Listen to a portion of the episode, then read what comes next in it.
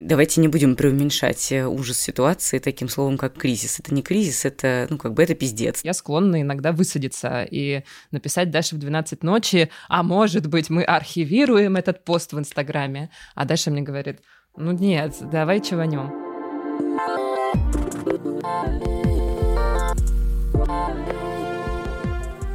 Здравствуйте, многоуважаемые слушатели подкаста «Взяла и сделала». Я с вами Наташа Чернова, автор ведущая подкаста «Взяла и сделала». Почти после трехмесячного перерыва я возвращаюсь с первым выпуском нового сезона.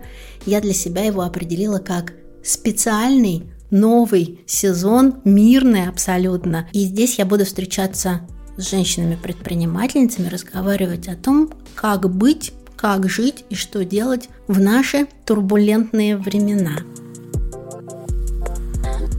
И сегодня я с большим-большим уважением, радостью и почтением встречаюсь с Настей Курганской и Дашей Черкудиновой, многоуважаемые журналистки, авторки, редакторки, подкастерки и основательницы подкаст-студии «Норм». Даша, Настя, привет! Спасибо Привет. большое. Привет. Привет, я Даша. Вот так надо сделать. Да, а я Настя. Чтобы вы нас различали дорогие слушатели? Я очень долго привыкала к вашим голосам, когда начинала слушать, потому что вы у меня сливаетесь в такой в некий один дорогие, классный образ. Наши слушатели, подписчики, просто приятные люди, которые, может быть, случайно включили сейчас этот выпуск. Пожалуйста, не уходите, послушайте его, он будет интересным. Это подкаст «Норм», меня зовут Настя Курганская. Меня зовут Даша Черкудинова, здравствуйте. Даша и Настя делают подкаст уже 4 года и выпускают подкасты для брендов – из нового это истории продуктов. Любимых. Да, любимых продуктов. А, Норм – это подкаст, без которого сейчас трудно выживать. И настоящий алмаз, который я для себя открыла буквально месяц назад, когда вы запустились, это «Советские дивы». О чем ваш подкаст «Норм»? Подкаст «Норм» мы придумали в 2017 году, когда нам очень хотелось э, как-то вместе с Настей поработать, что-то вместе поделать, но не было сил запускать какой-то онлайн-медиа, потому что мы очень устали от текстов. Мы когда-то с Настей вместе работали в журнале Village, потом как-то наши профессиональные дорожки разошлись, но мы дружили. Что-то как-то мы все пытались придумать, потому что нам казалось, только происходит удивительных, интересных событий. Харви Вайнштейн и что-то там еще в 2017 2017 году было, что вот это вот в прошлой жизни наш, нас интересовало. И нам хотелось это все обсуждать, какую-то свою точку зрения на это вырабатывать вместе с э, какими-то экспертами и читателями. И казалось, что медиа нам не хватает тех, которые существуют. Так мы запустили подкаст «Норм», и его слоган «Как меняется мир, и мы вместе с ним». И вот он, э, к сожалению, в 2022 году, мне кажется, актуален как никогда, потому что... Потому что мир меняется очень сильно. Я скажу честно, из трех подкастов, которые я слушаю, слушаю, я не большой фанат подкастов, у меня остался сейчас подкаст «Норм», потому что это подкаст, который разговаривает со мной не на повышенных тонах, без истерик, без какого-либо передергивания. И здесь, наверное, будет как раз уместно сказать, почему я позвала Настю и Дашу. Я хочу, чтобы после этого первого выпуска нового сезона у слушателей, у слушательниц спокойнее билось сердце, дыхание выровнялось, им было чуть-чуть на что опереться, послушать, и, может быть, мы ничего не скажем нового и не откроем Америку, но мы поговорим по сердцам очень открыто, как вообще быть, жить и делать что-либо.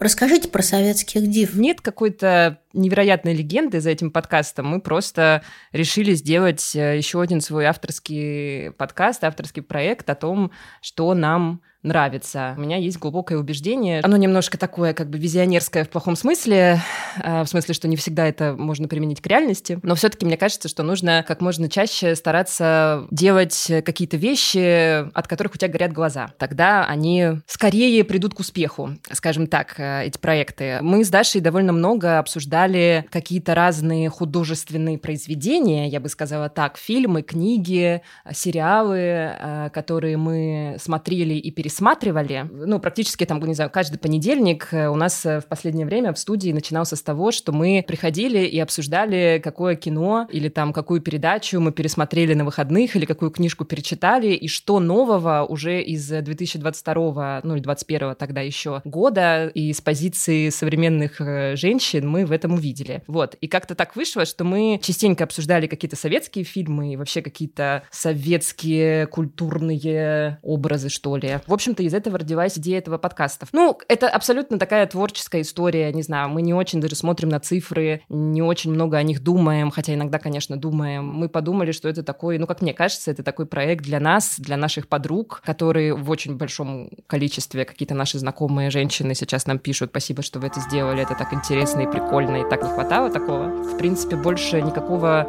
э, бизнес-намерения за этим э, проектом не стояло.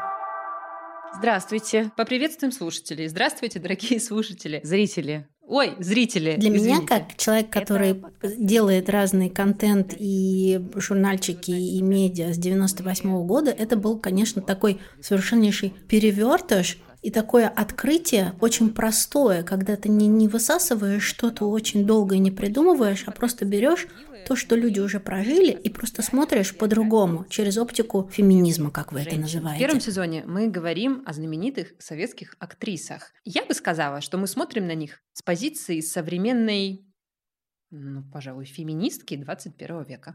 Да. Кого мы сегодня даже Почему мне это стало интересно? Ну, во-первых, у подкаста, когда я послушала Татьяну Доронину, Татьяна Доронина одна, наверное, из самых моих любимейших актрис, и я, честно сейчас признаюсь, я послушала его дважды. Не потому, что я что-то там хотела запомнить или узнать, а то, как вы про нее рассказываете, это, конечно, очень сильно увлекает. Во-вторых, я послушала Доронину на первой пробежке сразу же после февральских событий. Я никогда не бегала под подкасты. Я всегда бегала под музыку. Я поняла, что я не знаю, подо что бежать мне вот сегодня, в феврале, в воскресенье после всех событий. И я пробежала и под нее, и под кусочек Гурченко, пока не добежала до своего автобуса, на котором поехала из парка домой. В-третьих, это удивительно мне откликается, потому что я всегда считала себя феминисткой. Все, что говорите вы из своего подкаста, то, что говорят из горящей избы, то, что говорят из каких-то других молодых девчачьих медиа, мне это настолько радостно, что мне хочется кричать «Я, я, я тоже с вами».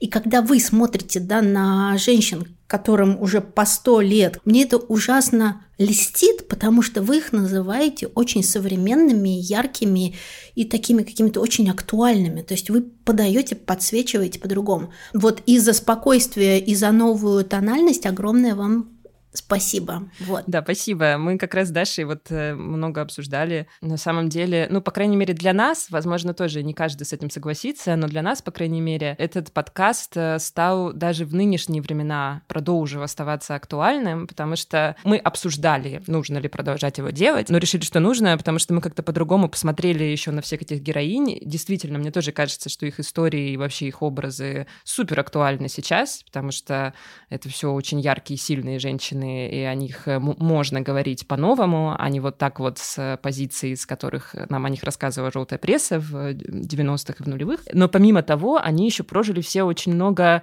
совершенно безумных, перемалывающих событий 20 века, на которые сейчас хочется смотреть по-другому, потому что мы сейчас сами вступили одной ногой, и уже даже не одной, наверное, а двумя в историческое время, в исторические события, и все эти истории, они уже воспринимаются с гораздо большей эмпатией, да, и все эти сложные события, и война, и смена режимов, и перестройка, которые переживали эти женщины, они воспринимаются сейчас по-другому, и сильно больше эмпатии, уже не как вот статья из Википедии или какой-то художественный рассказ, а прямо вот как то, от чего можно оттолкнуться на самом деле, и от чего можно даже чуть-чуть вдохновиться, жить э, свою сегодняшнюю нашу жизнь и там с какой-то надеждой стараться смотреть в будущее.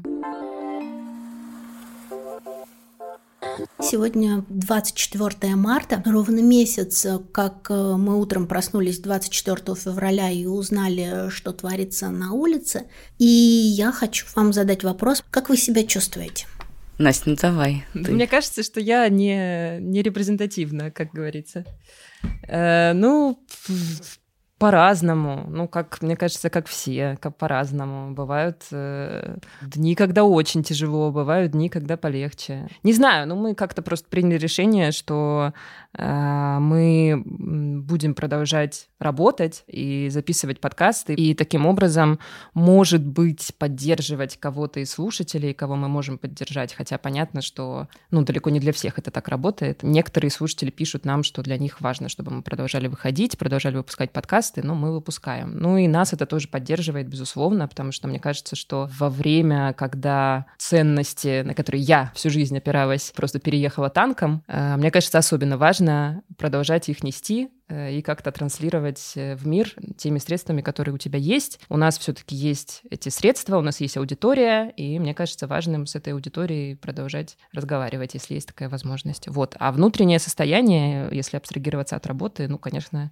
очень разное, не всегда Ну, хорошее. да, я согласна. Но мне кажется, я запрещаю себе как-то э, сильно чувствовать что-то, потому что, с одной стороны, ну, лично в моей жизни не происходит ничего сверхужасного, ну, то есть там на меня не падает бомба, у меня есть какая-то подушка безопасности, то все.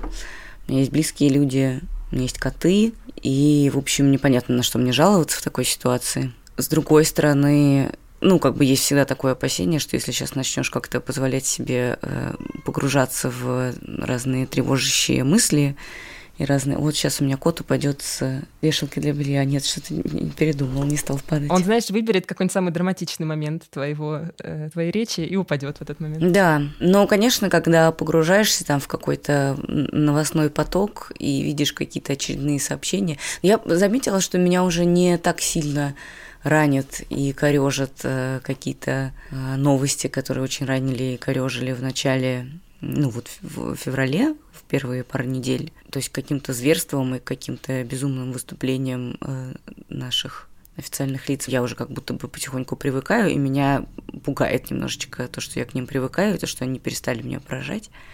Ну, это как с какими-нибудь расследованиями, там, ты видишь первый дворец, и ты в шоке. Потом ты видишь 128-й дворец, и думаешь, ну, как бы, ну, а что вы хотели? Конечно. Или там ты видишь э, какие-нибудь первые посадки, не знаю, там музники 6 мая, когда они садились э, первый раз за Болотную площадь, это было что-то чудовищное. Сейчас, в принципе, они проходят уже достаточно незаметно. Тем не менее, что-то меня все еще поражает. Вот вчера э, погибла наша коллега Оксана Баулина. Я немножко ее знала, совсем чуть-чуть, очень шапошно. И, конечно, когда вот э, так близко к тебе подходит историческое событие. Это больно. Очень трудно. Тяжело об да, этом про думать. Оксану это был, конечно, такой близкий шок. Мы работали вместе и были знакомы вместе. Но мое спасение, я стараюсь не думать очень долго про одно что-то, да, и перескакивать. И вот в, в отличие вот от того, что она сейчас сказала, день на день не приходится, у меня очень меняется настроение. Я себе разрешаю менять настроение в течение дня. Мне очень плохо утром и очень плохо вечером. Утром я просыпаюсь просыпаюсь, и я если я не купирую состояние, то меня куда-то так я могу улететь в какое-то плохое. Если быстро купирую спортом или пробежкой или йогой, то нормально. А вечером из-за того, что руки перестают делать какое-то дело, тоже перед сном могло углубиться в какие-то такие. Я у вас узнала это слово думскроллинг, нигде его не видела, не слышала. Да, спасибо большое. Я вообще у вас очень много подхватила новых слов. Так вот, и если я вот туда не провалюсь, а учитаюсь чем-нибудь или посмотрю какой-то советский фильм, то тогда полегче. Я поэтому поэтому взяла себя в руки и записываю новый сезон для того, чтобы чуть-чуть возвращаться к работе. Проще делать какие-то маленькие дела. Помыть посуду, помыть полы, погулять с котом или собакой. А вот придумывать из головы, мне кажется, это очень трудно себя собрать. Был такой момент, когда вы себя перебороли? Но мне, честно говоря, каждый день себя трудно собрать, и не всегда получается.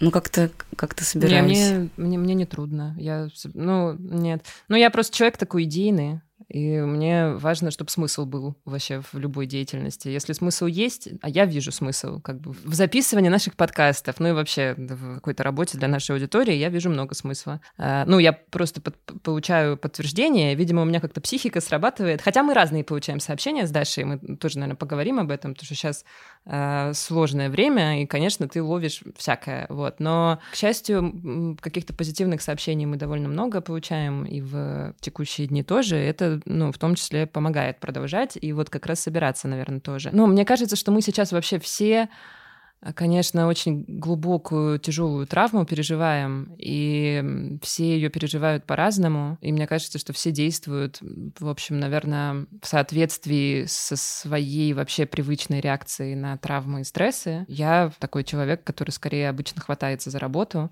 особенно если в какую-то видит в ней смысл, и это таким образом там помогает вставать с кровати. Вот. Но, конечно, какие-то дела, в которых такого смысла мне видится чуть меньше, ну, например, какие-то менеджерские задачи, задачи, там, которые мы с Дашей планировали сейчас там делать. Некоторые я не могу к ним подобраться тоже уже три недели, потому что я на них смотрю, думаю, господи, ну как-то сейчас настолько вообще не до этого в другой раз. Но потихонечку, постепенно из-за них тоже начинаешь браться, потому что, ну, как-то действительно человек — адаптивное существо, и даже вот к каким-то супер хаотическим условиям жизни потихонечку начинаешь адаптироваться и как-то что-то делать. Я бы не задала этот вопрос, если бы не увидела, как вы в сторис в течение какого-то времени в феврале искали себе менеджера для работы с партнерами. И мы смотрели на эту вакансию, и у меня были какие-то кандидатуры, я думаю, отправлю, может быть, девочкам подойдут. И я вижу 24 или 25 февраля вы говорите, мы пока приостанавливаем поиск такого человека, потому что мы не знаем, вообще будет контент востребован. Ну, я, можно я поясню тут, что просто мы действительно получили очень много писем, мы не успели на них на все ответить, угу. и люди, ну, видимо, в связи с тем, что как бы все почувствовали почувствовали свое шаткое положение и поняли, что сейчас будет все сложнее и сложнее финансово, они начали писать и напоминать, как а, там их вот письма, еще. как там их, э, там, значит, почитали ли мы и что мы будем с этим делать. Ну, как бы я поняла, что я на, там, на 25 писем за один день, 25 февраля, естественно, не отвечу. Я решила просто в сторис написать для слушателей, что мы письма, конечно, получили, их и так уже очень много, и больше не надо. С другой стороны, ну, действительно не очень понятно, как, что будет делать младший продюсер, что он будет продавать кому. И планы как. немножечко все поменялись. Ну да, ну то есть планы поменялись даже не то, что у нас. Я, я готова 10 подкастов еще выпускать, но просто найдется ли на них рекламодатель, э, не ушедший из России, не срезавший маркетинговые бюджеты, не там, ну короче, готовый вкладываться в какой-то контент. Как новые события, санкции, законы, ограничения и вот это все уже успело повлиять на ваш бизнес, а студия подкастов это в первую очередь бизнес, и что уже прилетело? Вот он и упал. Упал как бизнес. Да, да. Упал как рубль.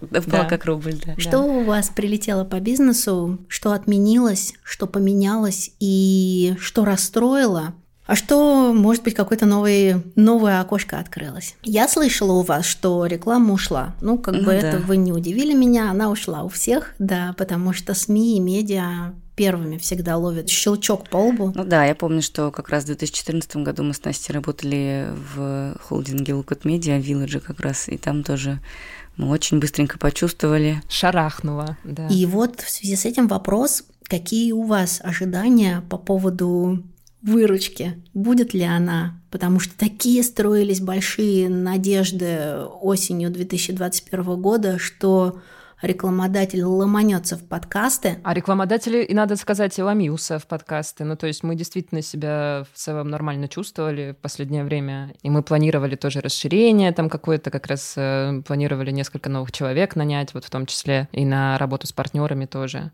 Ну, не то чтобы я оптимистично смотрю в будущее. Тут, наверное, сложно как-то смотреть э, оптимистично. Но мы видим сейчас уже, что какие-то наши партнеры возвращаются очень-очень аккуратненько, очень медленно. Мы, конечно, не знаем, каким этот процесс возвращения будет. У нас нет планов, там, я не знаю, на какое-то закрытие, нет планов останавливать работу. Я на это все стараюсь вообще смотреть э, не в контексте того, нужен ли будет людям контент. Потребление контента не изменится, да, э, и скорость его потребления, наверное, модель его потребления и так далее. Но я думаю, что дело даже не в контенте. Я думаю, что э, очень важны люди. И опять же важны ценности, которые эти люди продвигают. Ну, то есть, условно, Екатерину Шу Шульман, условную, ни в коем случае не сравнивая себя, конечно же, с ней, э, великую, любимую мою Екатерину Михайловну, я готова потреблять в любом виде, в любом вообще медиуме, любой ее контент, который она будет издавать в Телеграме, в журнале, на Ютубе, где угодно. Я буду слушать и смотреть ее везде, пока у меня останется доступ к интернету.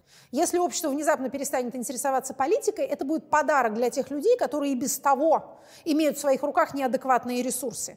Если еще никто не будет на них смотреть и никто не будет их обсуждать, у них просто настанет праздник. Контент, который создают конкретные люди, да, у которых есть аудитория, и для этой аудитории эти люди важны, я думаю, что он, конечно, продолжит оставаться востребованным. Но, наверное, не всякий контент. Наверное, каких-то коммерческих подкастов да. действительно может стать Единственный меньше. вопрос, э, который будет звучать перед нами, это из какой точки мира делать этот гуманистический контент, э, и как именно его монетизировать. Вот ну и, да. Вот да. и все вопросы. Тогда у меня такой вопрос. Вот вчера я сижу и внимательно слушаю ваш разговор с Тамарой Натановной Эдельман. Прекрасный разговор, где черное называют черным, а белое называют белым. Есть один только момент. Тамара Натановна сидит в Португалии, а вы сидите в России. Есть определенные риски. Как, что и какими словами называть.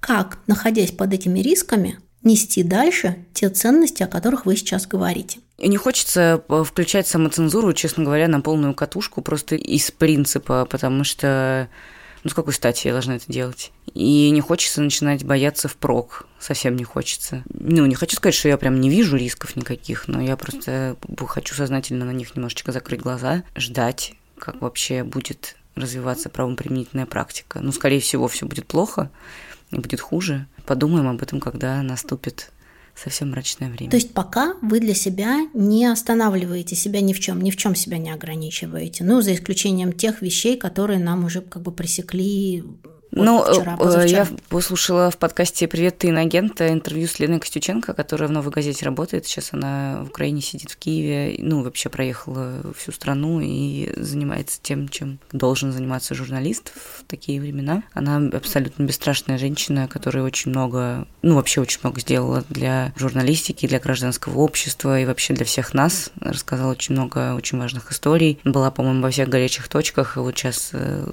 находится в Украине. И, ну, я просто напоминаю себе о том, что есть Лена Костюченко, и чего мне бояться вообще в таком случае, если она не боится делать свою работу на самой передовой. Мне это помогает очень сильно, если честно. Я очень согласна с Дашей, и ее позиция вот по вопросу, не знаю, самоцензуры и личной безопасности меня очень э, заземляет, честно говоря, потому что я склонна иногда, вот это как раз тот вопрос, в котором я склонна иногда высадиться и написать Даше в 12 ночи, а может быть, мы архивируем этот пост в Инстаграме, Инстаграме. А Даша мне говорит, It.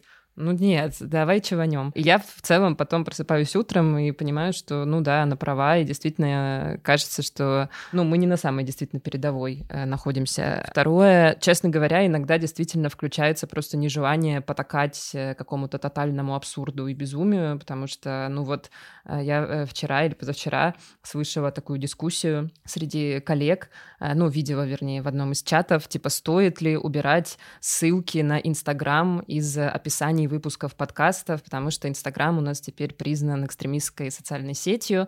И как бы я не знаю, может быть, конечно, когда наш разговор выйдет, я уже буду звучать э, глупо, и, может быть, действительно уже все поймут, что все, да, надо от, отовсюду выбирать ссылки на Инстаграм, но сейчас, мне кажется, это, ну, некоторым э, как будто бы потаканием вот этой абсурдной, совершенно сюрреалистичной действительности э, и оснований для того, чтобы совсем уж прям вот так как-то заниматься такими вещами, я как-то пока что еще не вижу. Короче, как будто бы наши власти берут на себя слишком много, да, и э, хотят, чтобы люди, не знаю, ушли э, из интернета, нарушили совсем свой э, привычный уклад жизни, но как будто бы это не очень возможно уже сделать. Ну, то есть э, все-таки жизнь идет своим чередом, и, не знаю, заставить всех людей уйти из Инстаграма, ну, возможно ли это, я не уверена. Расскажу такую оптимистичную историю. В 2013 году а, отменили рекламу табака и алкоголя в СМИ. И это минус 25% выручки. И мы такие сидим, ну ладно, табак вообще не подкопаться, закон написан кем-то прям чудесным автором. А вот с алкогольным законом мы смогли поработать так, что мы были одни из первых, кто смог вернуть рекламодателя алкогольного к себе в журнал при помощи лузинсертов Это такие вбросы в журнал, и с помощью продажи журнала на определенном расстоянии от детских учреждений и образовательных учреждений. И таким образом мы смогли вернуть себе часть выручки. И вслед за нами э, выстроились другие журналы, которые смогли вернуть себе алкогольные а, рекламные бюджеты. Хочется верить еще в некоторую находчивость авторов и вообще людей, которые сейчас э, э, производят какой-то контент, э, действительно в то, что у нас будет получаться все время находить какие-то лазеечки, там, не знаю, запретят подкасты, мы уйдем в какой-то другой медиум со своим контентом, там тоже запретят что-нибудь, но мы еще что-нибудь придумаем. Я ненавижу фразу «кризис дает новые возможности». Этот кризис, вы в нем видите новые возможности для себя? Увидели уже? Или надеетесь увидеть?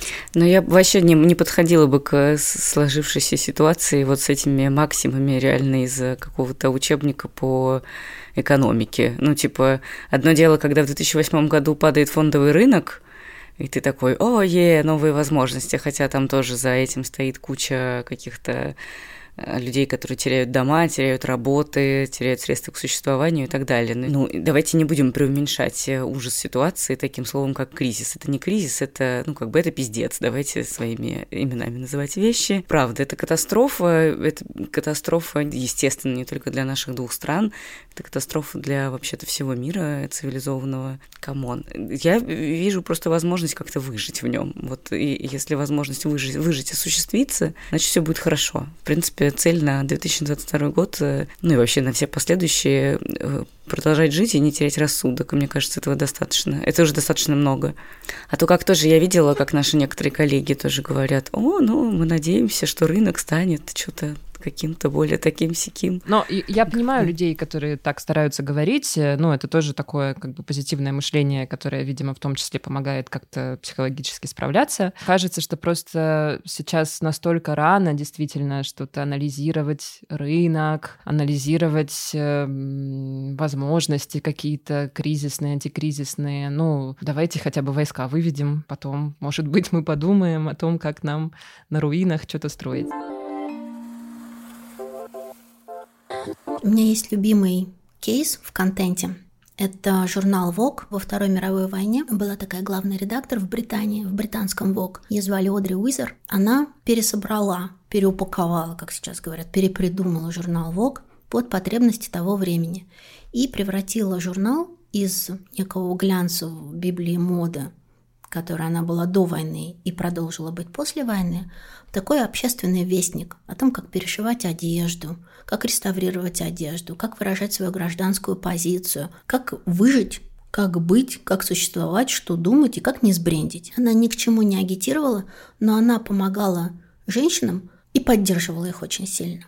Я хочу поговорить про ваших слушателей. Главный вопрос – как не оскорбить своих слушателей, читателей, зрителей той информацией, тем мнением, той позиции, которую вы выражаете – Ваша позиция по отношению к событиям, которые вы транслируете на протяжении четырех недель, она очень конкретная.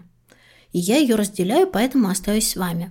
Есть ли те, кто не разделяет, и те, кто отписался, ушел против. Мне кажется, что есть э, два типа слушателей, которые нас не поддерживают, выражают какое-то свое несогласие с нашим контентом. Один тип это слушатели, э, которые украинцы. У нас довольно много было слушателей из Украины. И я их понимаю полностью. Я, конечно, понимаю, что наши рассуждения выглядят э, не радикально. Я так понимаю, что они э, у всех отвалились. Ну, во-первых, они отвалились, потому что я думаю, что они просто не слушают. Да. Ну, по объективным да, причинам, как... да. Ну и плюс, конечно, ну, конечно, их раздражает раздражает, что несмотря на то, что мы там стараемся не включать самоцензуру на полную, все-таки она включена и все-таки мы говорим больше про наши проблемы, ну, то есть там про проблемы. Ну, просто про проблемы людей, которые находятся в России, да. Но я с пониманием и сочувствием отношусь даже к каким-то очень агрессивным эм, сообщениям, потому что, ну, ясно, что люди пишут их из какой-то ужасной точки в их жизни вообще в этом мире, и моя задача просто, чтобы эта агрессия как бы на мне остановилась. Ну, как бы я совершенно в другом положении, я могу ее на себя принять,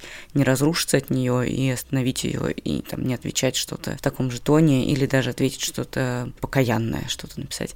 Вот. А есть, наверное, есть слушательницы и слушатели, которые... Ну, мне, мне даже сложно. Мне кажется, что это, наверное, просто какие-то люди, которые случайно попали на какой-нибудь наш эпизод про mindfulness, остались послушать еще два-три эпизода про там депрессию или что-то. А я не уверена, честно говоря, я не уверена, что мы получали такие вот комментарии в последнее время. Ну, иногда, иногда к, к нам приходят какие-то люди из э, там в Apple подкасты или еще где-то и пишут, что мы там такие сики, но мне кажется, что это какие-то залетные люди, а не те, кто нас слушал постоянно. Ну да, у нас раньше нам прилетали иногда единички, какие-то плохие комментарии, когда мы начинали говорить на какие-то гражданские темы, там выражать свою гражданскую позицию. В частности, там в прошлом году, когда были митинги в поддержку Навального, и мы тоже о них говорили, нам тогда что-то прилетело какое-то нереальное количество единиц, но мне кажется, что и каких-то вот этих комментариев в духе «Ах, зачем? Вы лезете в политику?» Но кажется, что сейчас такая позиция, ну, мне даже ее не хочется обсуждать, потому что она как будто бы вообще уже совершенно ретроградная, и, ну вот, как бы, кто не хотел говорить про политику, в общем, тот, наверное, сейчас увидел, что хочешь не хочешь, она пришла к тебе в дом. Поделюсь, у меня семья наполовину украинцы и россияне. И в 2014 году э, часть э, семьи приняла российское гражданство а часть семьи не приняла российское гражданство. Тогда это как-то мы внутри семейно замяли через конфликт, ну замяли, решили. А сейчас он опять выплывает наружу. И про это очень сложно говорить. Даже не со слушателями, не со зрителями, не какими-то людьми, которые не знакомы, а просто с близкими людьми. Я вижу, сколько пишут в соцсетях о том, как сложно разговаривать на эту тему с ближайшими родственниками, особенно со старшим поколением. Я себя не отношу тоже к младшему поколению, но тем не менее мне тоже сложно разговаривать с, с моими родителями на эту тему, и я пока не нашла слов, честно. Поэтому я просто держу абсолютно политический нейтралитет и не разговаривая на эту тему. Как бы мы не наносим друг другу вред. Но это тоже уже хорошая точка. Потому что я точно не найду в себе ресурс объяснить. И мы с сыном находимся здесь, а они находятся здесь, и я вижу у мамы определенные иллюстрации и картинки, и я это дышу. Как бы это все, что я могу пока сейчас сделать. Как вы выбираете, о чем говорить? Вот у вас был Александр Рамсин. А вчера вы поговорили с Тамар Натанной Эдельман. С кем-то вы собираетесь говорить еще через неделю. Как вы выбираете эти темы от сердца, от запроса, от потребности. Ну как, э, мы действительно немножко между двух или даже более уже, я не знаю, между скольким мы огней оказались, потому что, с одной стороны, конечно, невозможно вообще молчать, невозможно говорить на какие-то отвлеченные темы. С другой стороны, э, ну, мы действительно сейчас начали жить в условиях цензуры и в условиях большой личной небезопасности, э, во многом потому, что мы с Дашей остаемся пока что физически в Москве и в России, ну, то есть как будто бы какие-то новые ограничители появились. Мы поэтому приняли решение, но, опять же, это было такое решение от сердца, то есть мы не то чтобы очень долго это обсуждали. А сейчас э, сделать серию интервью на вот какие-то, опять же, общие гуманитарные темы про то, что такое хорошо и что такое плохо, что такое добро и что такое зло с разными людьми. Ну, конечно же, эти разговоры касаются во многом и прямо, ну, напрямую повестки. Ну, то есть вот с Амзиным мы говорили о том, как читать новости прямо сейчас, да, вот в условиях э, спецоперации. При этом это был, в общем, разговор о том, как сейчас относиться к информации, да, как сейчас относиться к пропаганде, как, ну, то есть, как, что вообще, как себя сейчас настраивать-то. Те интервью, которые мы дальше запланировали, это тоже интервью, которые, ну, нам хочется, чтобы они, во-первых, как-то поддерживали, с одной стороны, людей, во-вторых, немножко помогали им осмыслять то, что происходит, и нам самим помогали осмыслять то, что происходит. Ну, может быть, по возможности давали какую-то надежду, потому что, честно говоря, вот я как слушатель подкастов и вообще потребитель, я не могу сейчас уже вот спустя месяц потреблять никакой контент, вот в котором мне говорят, что вот все, мы упали на дно, и вот мы на нем лежим, и когда мы оттолкнемся, мы не знаем, все, мы просто... Как там это было недавно? Сказано, мы... Провалились. Провалились как нация, да, это чудесно было. Абсолютно да. понятно тоже, откуда это все идет, но я, вот я просто, вот я как человек, я сейчас уже, я не могу это воспринимать, у меня нет сил на это просто моральных и физических. И я стараюсь сейчас себя как-то поддерживать, слушая, смотря и читая людей, которые мне хоть какой-то дают смысл. Ну да, конечно, сложно сейчас сказать, что все будет хорошо, все будет по-разному, но хочется, чтобы люди, которые к нам приходили, и мы вот стараемся сейчас таких людей находить и выбирать, они хотя хотя бы ну вот какие-то добрые слова могли найти, да, и что-то, какую-то хотя бы минимальную надежду дать э, для того, чтобы как-то на следующий день встать э, нам всем с кровати. Ну да, так и есть, но и потом э, журналиста из контент-мейкера не вывезешь. Уже же навык есть, уже это до автоматизма доходит, когда ты там думаешь, так, ну вот это прикольно, это не прикольно, это интересно, это неинтересно, это послушают, это не послушают. Хотя, ну, тоже, я так говорю, а, ну, я тоже часто ошибаюсь. Наши вот эти, как бы, темы нового времени, в которых мы жили, там, ЛГБТ, феминизм, активизм, вот это вот все, они слишком мирные для текущего момента, во-первых, а во-вторых, ну, кажется, что сейчас людям нужны какие-то действительно очень большие авторитеты, которые скажут какие-то своими авторитетными голосами. Я считаю, что такие, как мы, тоже, безусловно, нужны. Ну, такие, же. как мы, тоже нужны, но вот как будто бы есть запрос послушать какого-нибудь э, да?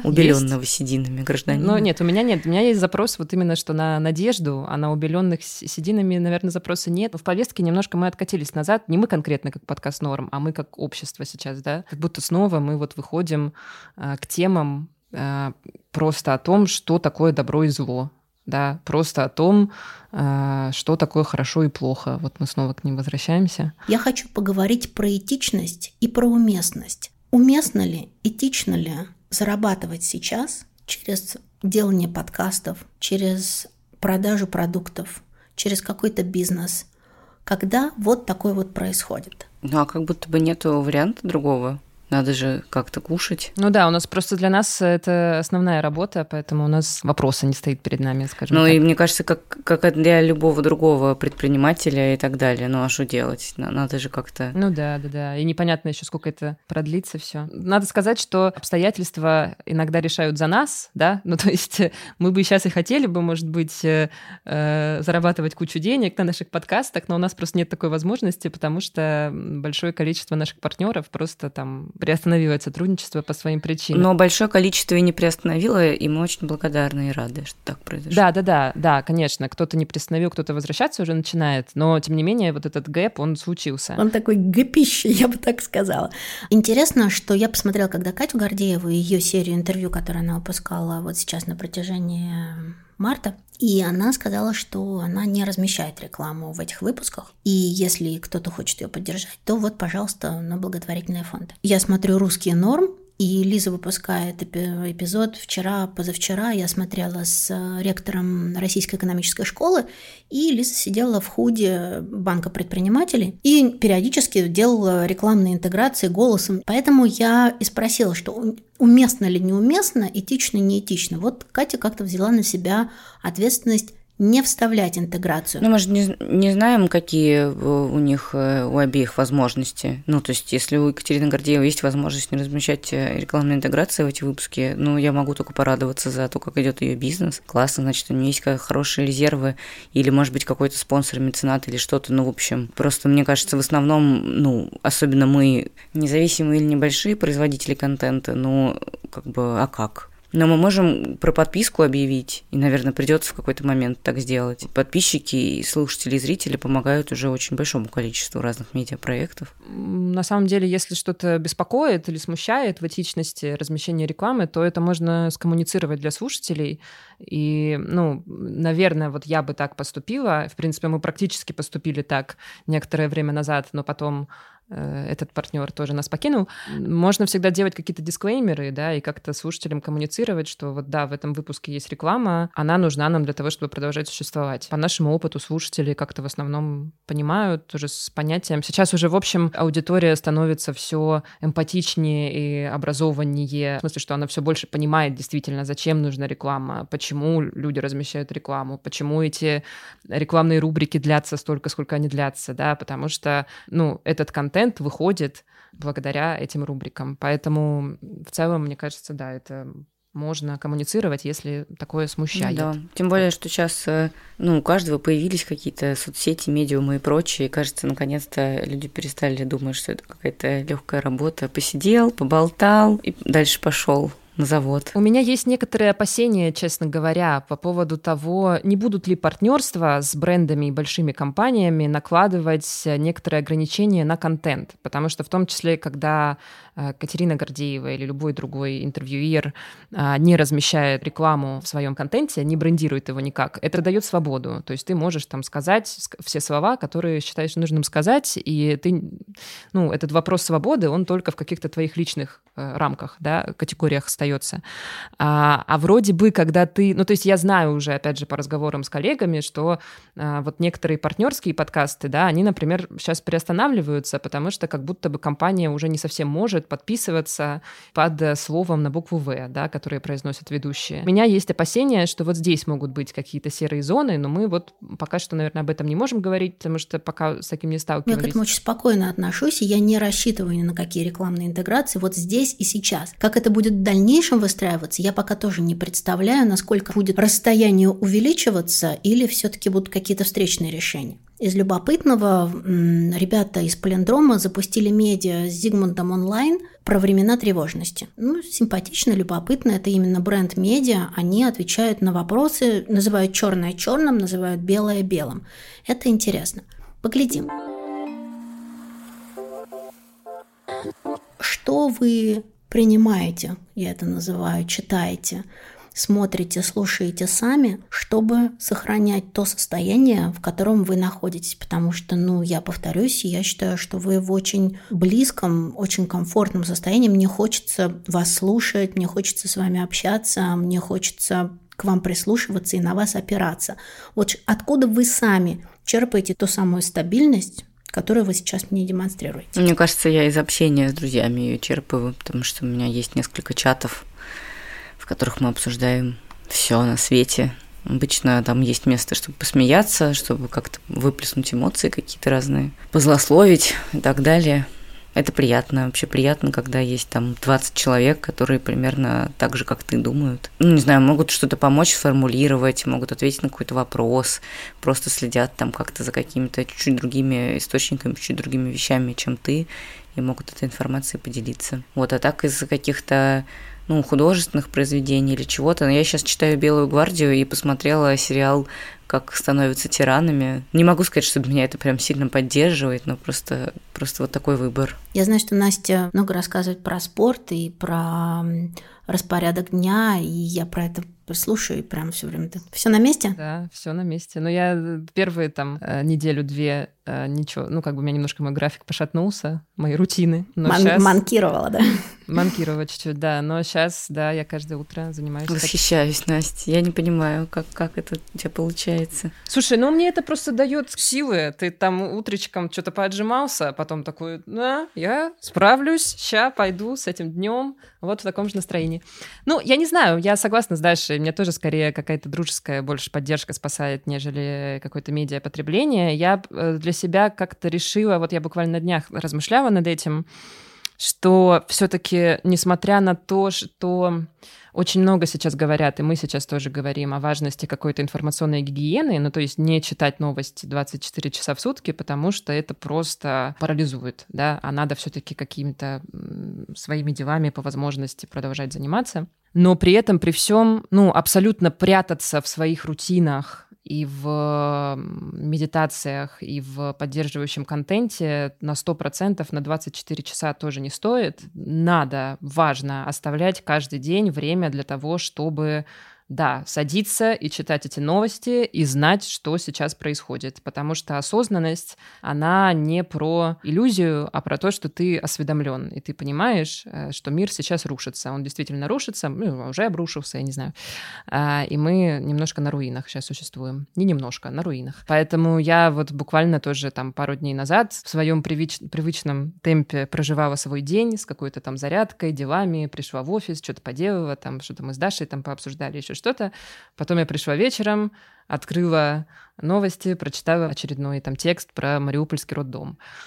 Естественно, абсолютно это меня ментально, психологически обрушило в этот момент. Но я считаю, что это важно. Все равно нельзя прятаться совсем от, этой, от этого контента, от этих новостей, от этих текстов, потому что кажется, что очень важно сейчас э, открывать глаза, а не закрывать их. Но при этом, да, какой-то искать баланс и все-таки заботиться о себе, заботиться о своем психологическом состоянии. Какой-то, наверное, очень важно сохранить сейчас поддерживающие пузырик вот этот маленький из людей, которых вы слушали или смотрели в мирное время тоже. Для кого-то это подкастеры, для кого-то Екатерина Шульман, для кого-то Михаил Булгаков, да, и так далее. И тоже абсолютно согласна, что мне помогает тоже читать какие-то книги, которые немножко позволяют смотреть на ситуацию в перспективе. Я много еще читаю всяких буддийских книжек, и они мне тоже помогают э, в целом, ну, как-то существовать.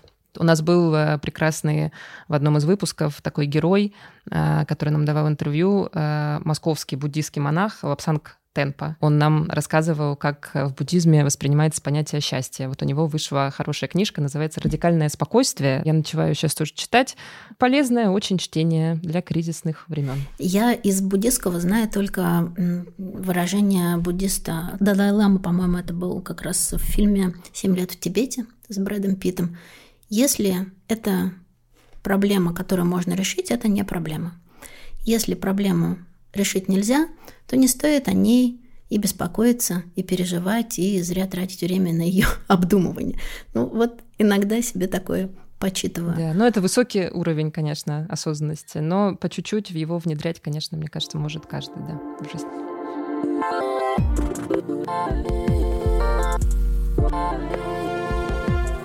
Настя, Даша, да, большое спасибо, что поговорили, и я очень-очень надеюсь, что от нашего разговора кому-то будет получше, и мы подарим Спасибо большое. Надежду.